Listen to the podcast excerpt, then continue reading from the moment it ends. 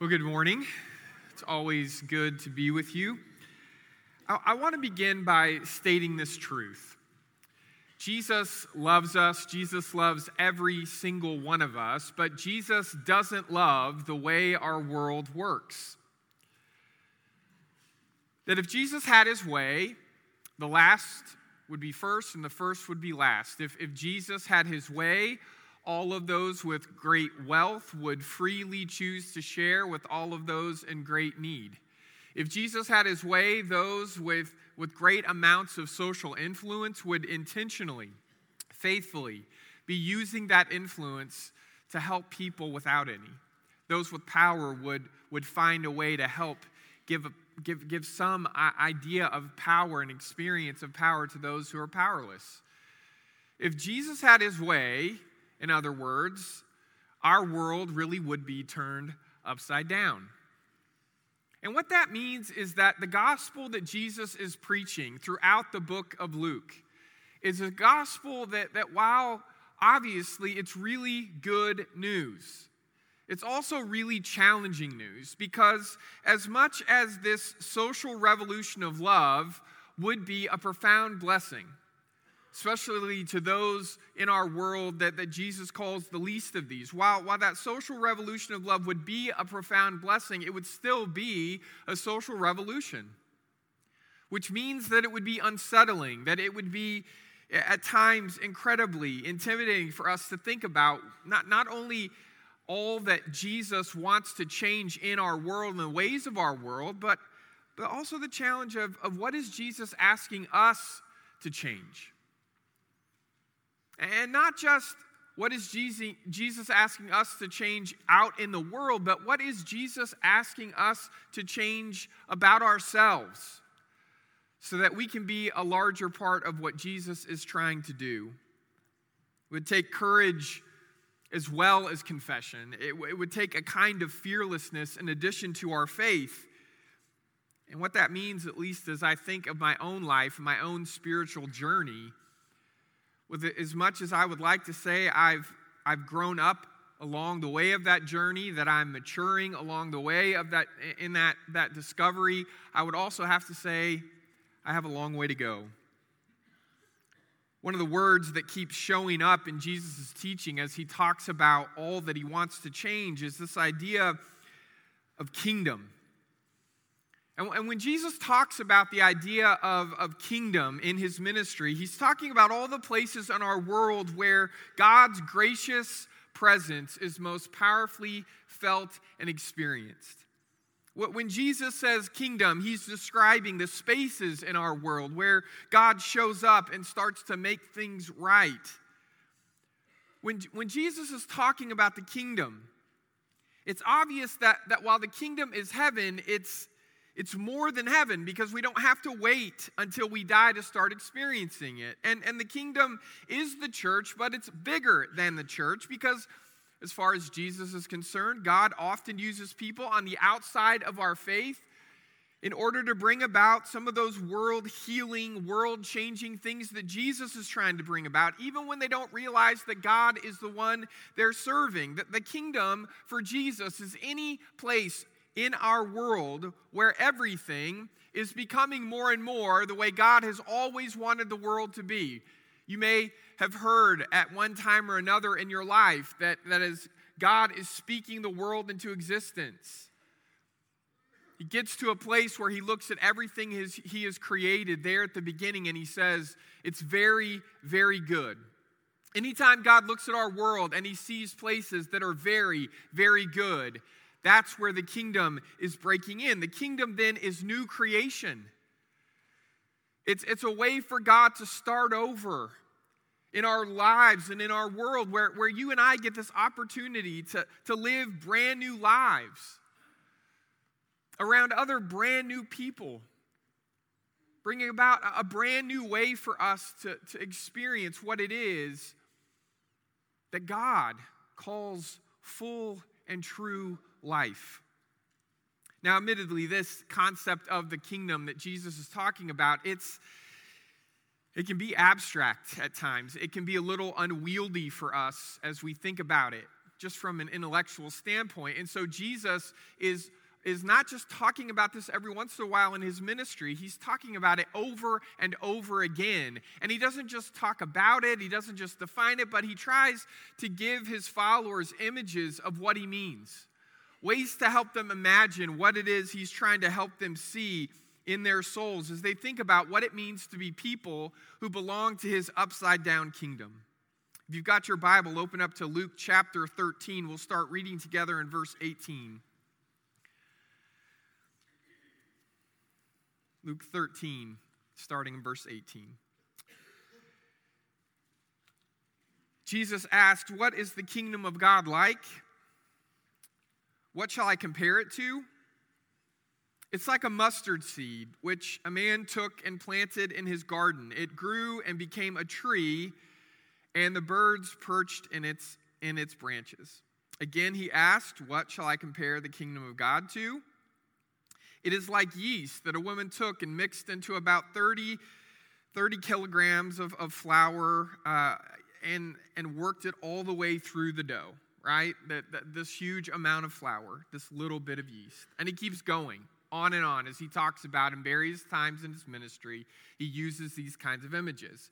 And he often asks this question because he wants people to understand as they try to dream and hope about their future place in the kingdom, what is the kingdom of God like? Well, when it comes to parables, I'm sure you've experienced this in as you've listened to sermons or you've been in Bible classes, but we're always at a bit, bit of a, a disadvantage when it comes to easily understanding Jesus' parables, usually because the, the raw ingredients that Jesus likes to reach for when he's t- talking about parables or, or telling stories that we call parables, he likes to use things that everybody in his world understood without having to, to really work at it much. Right, so he talks about things that were everyday experiences for people in ancient Israel. They didn't need him to explain what it was like for somebody to, to plant a mustard seed right? Everybody in his audience would have probably, at the very least, they've seen mustard seeds and they would have known that a mustard seed's usually about the size of a coarse grain of salt. It's incredibly small. Most of the people in his audience would have, would have probably held countless mustard seeds in the, in the palm of their hand before. They would have remembered what, what that felt like. And they, they were surrounded by fields where people were trying to, to grow things just like mustard plants, right? And and with with yeast, I mean they they knew they'd seen it, they'd witnessed it. That you, you take these large batches of dough, how, however much you were, were going to work, and you need just a little bit of yeast, and, and you work it through the dough. And, and they may not have understood how it worked, but they'd all witnessed, this, witnessed the fact that it did work. They'd seen it, they'd experienced it. Um, and so he, he's reaching for things that for them, they, they don't have to think about much. Um, he, he doesn't have to go through definitions of it. And the reason that I think that's important for us to recognize at the, at the very outset of just considering these two stories he tells is, you know, if, if you had to have somebody explain to you scientifically what causes a sunset to look beautiful, that's not the same thing as getting to experience a sunset for yourself. Right? It, it's just not. It, if somebody was going to use mathematical data to describe to you the, the geological process it took for the, the Grand Canyon to be carved out of solid rock, right? If they gave you all of the, the different data and graphs and all that, that doesn't compare to being able to stand on the edge of the Grand Canyon and look at, at what it's like to be there in person. And, and the difficulty when it comes uh, to, to trying to understand simple stories that Jesus is trying to tell, that in the original context, people would have just automatically understood it without it being explained, is we get caught up in all the explanations. Right? We start to think, well, exactly what, what is it like to, to hold a mustard seed? And what, what is it like to see a mustard plant? To, to realize you just know that on average they grow to 12 feet tall and Jesus doesn't want us to get caught up in analyzing the raw ingredients of these simple stories he's trying to tell. He wants us to have a kind of experience. This is always true when he tells parables. He wants us to have a simple kind of experience that changes our perspective, that helps us see something that we already know is true. But he's going to help us see that truth in a way that maybe we've never seen it before. Because he's going to take something that's really familiar and then he's going to apply it in a way that's unfamiliar. And he hopes that that opens the eyes of our hearts up in a way that we never could achieve on our own. So here's, here's the thing you and I don't need the parables of the mustard seed or the yeast to be diagrammed and defined for us to know that there are times in life when something undoubtedly small ends up making a difference that is undeniably big. Right? We know this. And we could talk through the ways that we have experienced that before, right? Take calories, for instance. Enough of those tiny little invisible guys, like, say, connected to a Shipley's donut or a dozen, right? And those eventually catch up to you. Uh, think about a handful of rogue cells that might start to develop in your body. And eventually they start to make you sick, and you go to the doctor and you find out that you've got cancer. Right? And it's not just things that go on in our body that might scare us, it's also miraculous things that go on in our bodies. I mean, all of us at one time or another have seen those grainy sonogram images that, that show us just how tiny human life is at the very beginning, right? It's, it's microscopically small. Think about in your, your own family budget the kinds of differences that start to add up if everything that you have to buy starts to go up, even by just a few cents. There's a reason that we talk about gas prices going up just, just a few cents. Well, if they keep doing that day after day, week after week, if milk starts to go up, if if all of the things we have to buy just go up just a little bit, we start to realize that things could, could get to the place where we can't really afford life anymore. What about how much does one minute matter in the course of a day? Well, what if that one minute means that you're one minute late to a job interview and you've been looking for a job for six months. Right? Suddenly, that one minute is suddenly a lot bigger than it would otherwise be. I've had days in my life when my entire outlook is changed in a moment because of an interaction with, with a stranger. And yet, that person offers me a warm smile, or, or they tell me something that, that's going on in their lives that they want to share with me, or they ask me questions, and, and that just that 30 second encounter with somebody that maybe I, I don't know at all can change the way I'm feeling about the goodness of the world and about the community in which I live. Think about all the power that can be channeled through a single pen and a little bit of paper, an encouraging note, a letter of reconciliation, uh, a declaration of independence. And, and then there's all of the times in our lives where we get to encounter modern techno- technological advances that, that prove to us time and again just how much can be achieved in a very small space. I mean, every single day I check email and I catch up on the news and I read your, your social media posts all on a slender device that fits in one hand. I remember what my first computer looked like. You know, it's like the size of a Honda Civic, it felt like.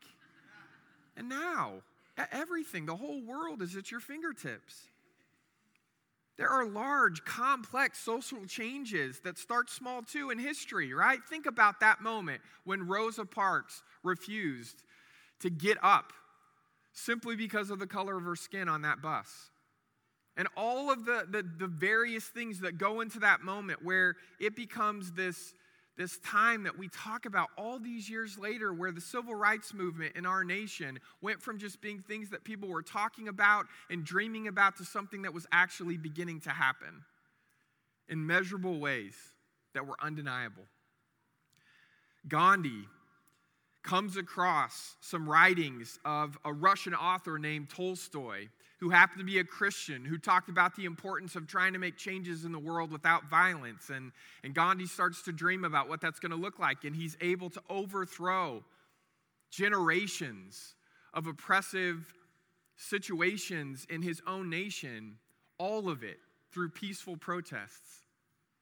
What, what about Mother Teresa, who decides that she's going to go and, and take care of the poorest of the poor in the streets of Calcutta?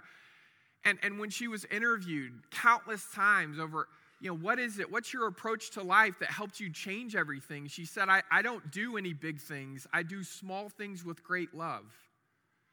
Right? We know from experience that there are times in our lives and in our world where things start out small and, and maybe slow, but then over time, speed starts to pick up and, and things start to multiply and suddenly the whole world is changed. I mean there's a, there's a best-selling book about this by a guy named malcolm gladwell. It's called the tipping point and he tells story after story where this is exactly what happens in life Mathematicians have this concept called the butterfly effect, where they've tried before to figure out what kind of physical impact one beat of a butterfly's wing could make on a hurricane that develops on the, the other side of the world weeks later.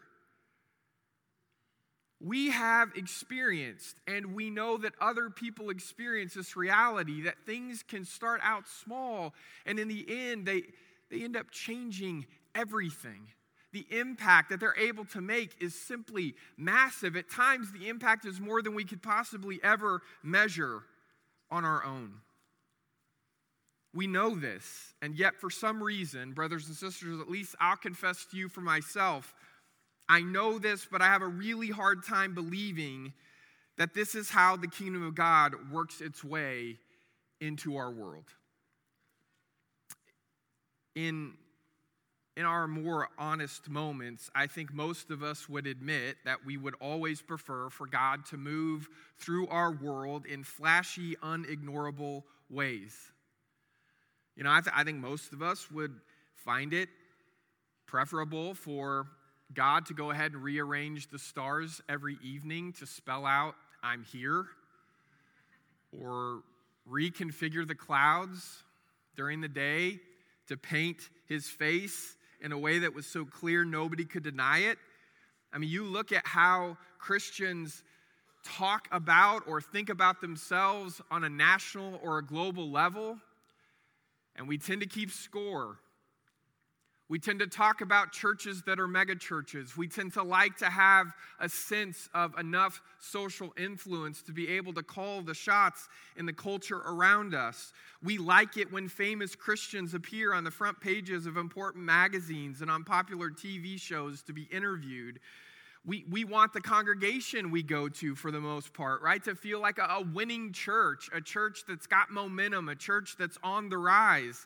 Given the choice, I think most of us have to confess that we would choose success over substance, fame over faithfulness, and immediate impact over patient transformation. Because let's face it, we aren't nearly as interested in mustard seeds as we are in epic experiences.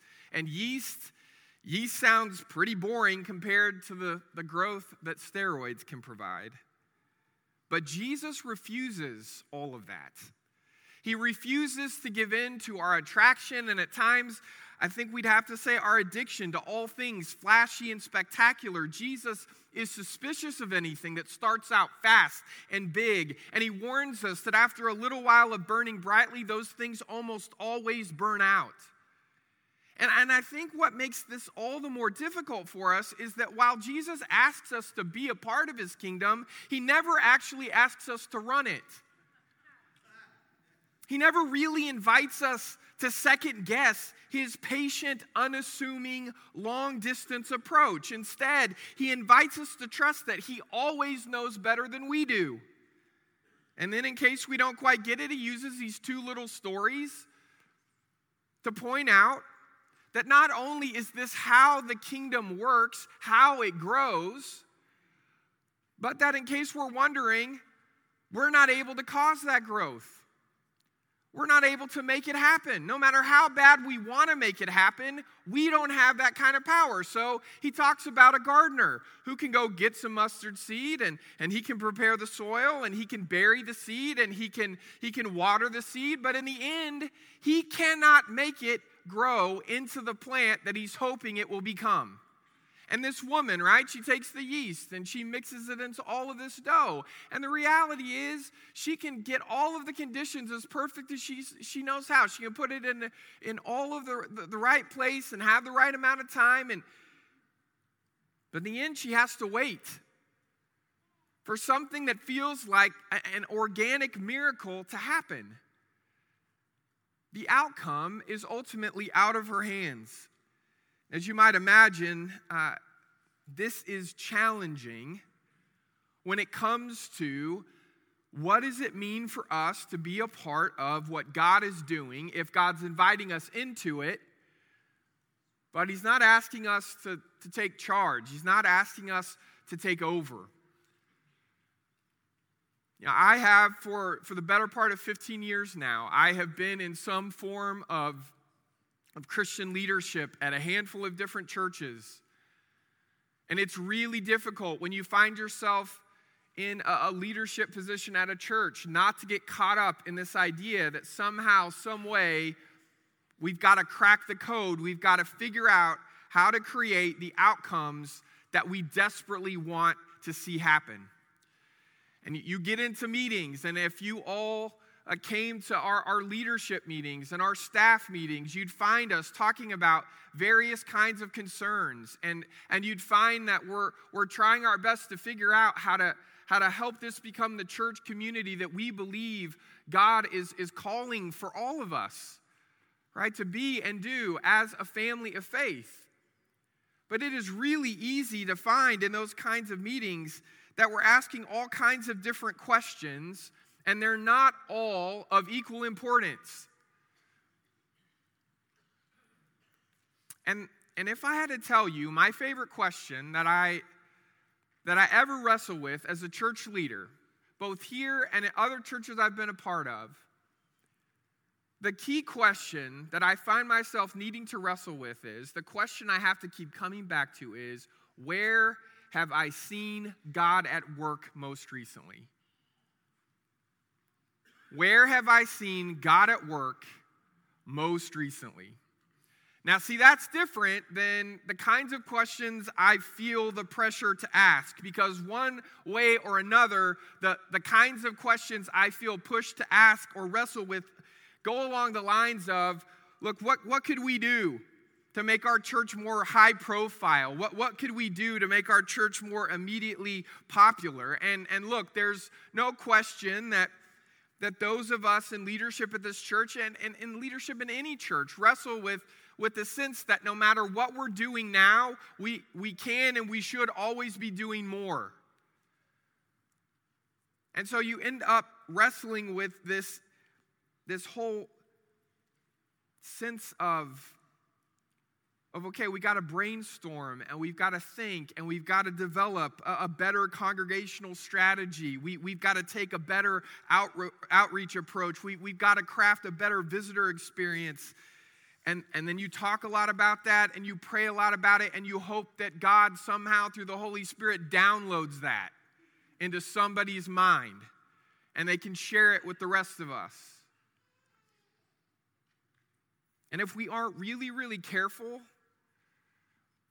that's all we'll ever end up talking about in church leadership meetings. Does somebody have a better idea of how we could get the outcomes we want, but we don't have?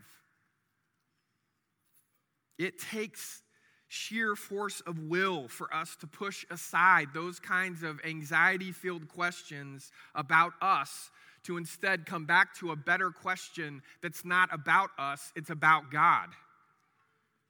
Where have we seen God at work most recently?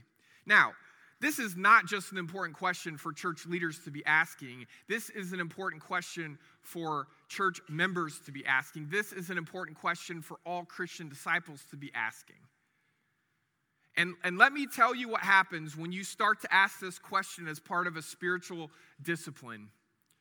The first time, it doesn't matter if you're in a meeting or if you're in a small group or if you're at a, at a meal with some friends that happen to share your faith. When you ask this question the first time, you get some amazing stories. Because if it's the first time you've asked it, most recently could be in the last decade. Right? You ask it for the first time, where have you seen God at work most recently? Somebody says, I've never told this story to this group of people. I'm going to tell you. And you start getting these amazing, amazing stories of, of God, you know, healing someone's cancer, answering someone's desperate prayers for financial help, helping someone land a new job they've been looking for for what felt like forever. Uh, A chance conversation that somebody had with a coworker that they, they didn't really anticipate this happening, but they started talking before they, they knew it. They were helping lead that person to Christ. You, you talk about moments of baptisms that take place, not just at camps or on mission trips, as amazing as those can be, but, but also on Tuesday afternoons that nobody knew that, that somebody was about to make the decision to follow Christ for the rest of their lives. Someone bringing groceries to a family that was just about to run out of food and they got it just in the nick of time someone else being there in a hospital room for somebody else at the very moment of their passing from this earth to the next. You go around the room and story after story, you go around the table, story after story like that, of people choosing the most memorable times in their life that they can remember when God showed up and did something amazing. And I'm going to tell you, it's a great way to spend a meal or a meeting or a conversation to share these kinds of stories. But here's where things change is if you don't only ask this question once, but you start to ask it often. And you, you commit to somebody else that you're going to share these stories with one another. You do that, and what starts to happen is if you know that you're going to go to lunch with that person, or you're going to see that person, or you're going to be at a meeting with that person, and you know they're going to ask you this question, you start looking for stories. And if you already used your best one, you got to find a new one.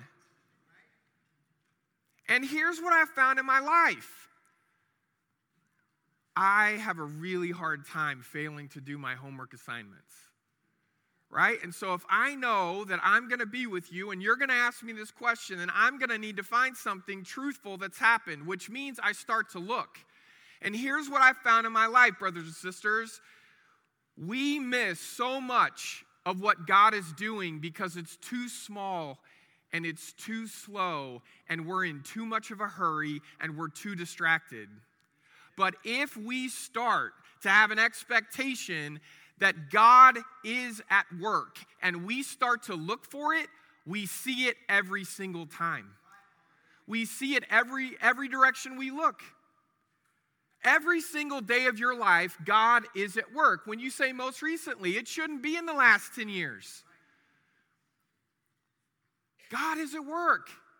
But we're, we're so wired to look for epic and huge and, and all these that stop traffic in the street. And the reality is, if that's all we're waiting for, if that's all the Apostle Paul was waiting for, he would have said there was only time, one time in his whole life he encountered Jesus, and it was on that one road on the way to Damascus, and that was it. And there's no possible way that's how Paul viewed his relationship with Jesus. That was an amazing experience, but the rest of his life was filled with amazing experiences that he had to have faith to see but he could see it. So I'm telling you, if you start to ask this question, the first thing you realize is there's all kinds of stories in your life that you're not experiencing because you're not seeing it.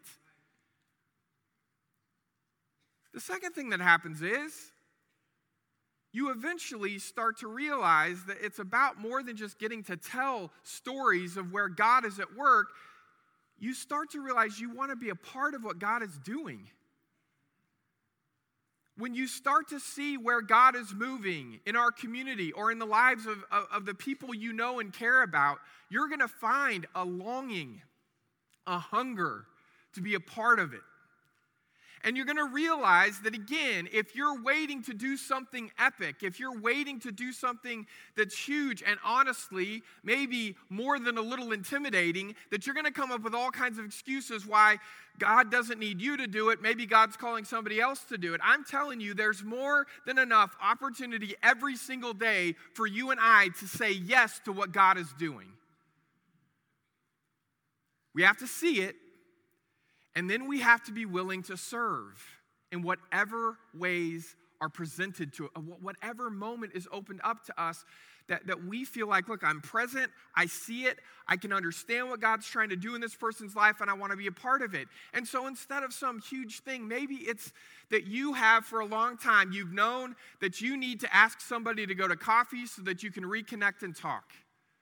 Maybe it's that you've got to make the decision that you're going to give that relationship that's difficult and complicated one more try.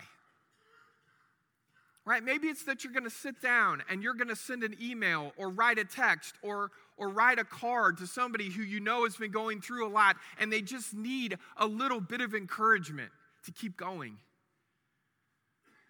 Maybe it's going to be that instead of demanding something from a person who's already stressed out and feeling like they're overwhelmed and underwater, you just find something small that you can do for them to help alleviate the pressure just a little bit. Right? Here's what I want to say to you, brothers and sisters. It's in those little small things that we do in Jesus' name for one another that the kingdom breaks into our world. Mustard seeds, a little bit of yeast, stuff that we think just automatically has to happen, and, and we don't realize that every single time somebody finds the ability to keep going, every time somebody finds the strength to do the right thing when it's difficult, every time that we get to be a part of that, God's kingdom comes in brand new ways, in brand new lives, and that we get to be a part of it if we'll ask God to help us see it, and if we'll ask God to help us have the strength to be a part of what we're witnessing, of what we're seeing. Look, I don't know who it is for you. I, I don't know what's going on in your everyday life. I don't know the kinds of pressure you face. I don't know the kinds of, of distractions you might have to, to fight through. But I want to remind you this morning that we get caught we get caught up in noise and numbers and outcomes. And we think it's the big, flashy, epic experiences that tell us when God is showing up. And if that's all we're looking for, if that's all we're waiting for, we're going to miss so much of what God is doing. And we're going to fail to be a part of it.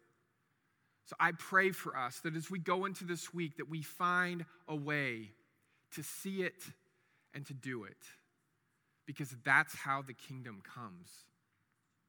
We're going to sing together now, and as we do, our, our shepherds and their wives will be out in our lobby to pray with you, to be community for you. Uh, if you came this morning with any concerns at all that our church community could help you with, please go to them in the lobby as together we stand and sing.